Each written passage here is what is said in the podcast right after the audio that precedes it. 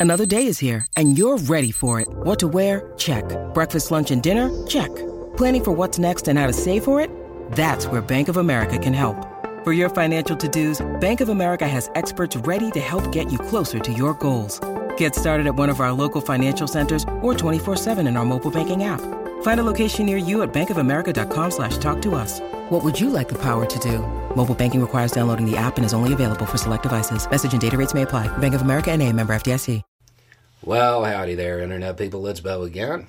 So today we are going to talk about Texas and the Supreme Court and Biden and I guess fences and all of that stuff because there is a lot of high drama going on right now. And we're going to kind of run through everything and talk about what's in the headlines because you can see it everywhere. The governor of Texas in open defiance of the Supreme Court. The governor of Texas defies Biden. No, he's not. No, he's not. He's doing exactly what he's allowed to do and nothing more. I think it's important to remind everybody the Supreme Court did not tell Texas that they couldn't put up more wire. That's not what that order said. The Supreme Court said the feds could cut through the wire. He's not in defiance of the Supreme Court. He's not defying Biden. He's not defying the federal government. A lot of this commentary is making him appear uh, way cooler than he is to his base. This is a stunt. It's a political stunt.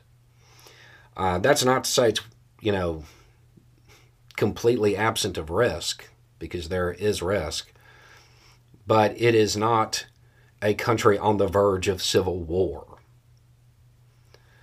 Um, I think it's important to remember that this is talking about a park.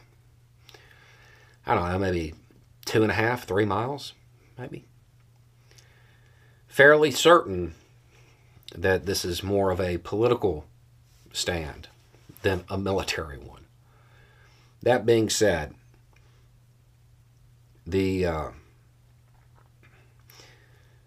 the feds want access to that park, and I think they're supposed to get it tomorrow. Texas appears to be saying that they're not going to allow that. That could go sideways. Doesn't have anything to do with the razor wire. That could go sideways because anytime you put people with conflicting orders around each other and they're both armed, you have a risk of things going badly. Um, but I, I would hope that that situation is avoided. When this is all said and done, it's going back to court. That's what's happening. And even the governor has said that. The governor of Texas has even indicated that. The commentary you're seeing, it's not really accurate. There is no defiance going on. There's no open defiance. There's a lot of talk, just like there's always a lot of talk. Um, and they are riling up the far right. And they're doing this because they're trying to distract from torpedoing the border security bill, the one that, you know, the bipartisan one that got put together. They don't want to answer questions about why the Republican Party is trying to scrap it. Because they want the border in its current state for the next year. Because then it scares people and they think it will help Trump. That's what this is about. We're not on the verge of civil war. Um, and when when the right uh, starts playing into stuff, please understand that when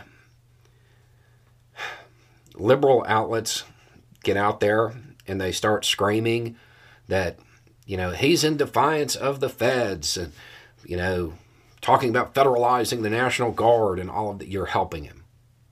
You're helping him make his case not hurting him. You're making him appear way cooler than he is to his base this is uh, not a big deal. He, They, they put out some more fence that the feds are allowed to cut. That's his big act of defiance thus far. Anyway, it's just a thought. Y'all have a good day.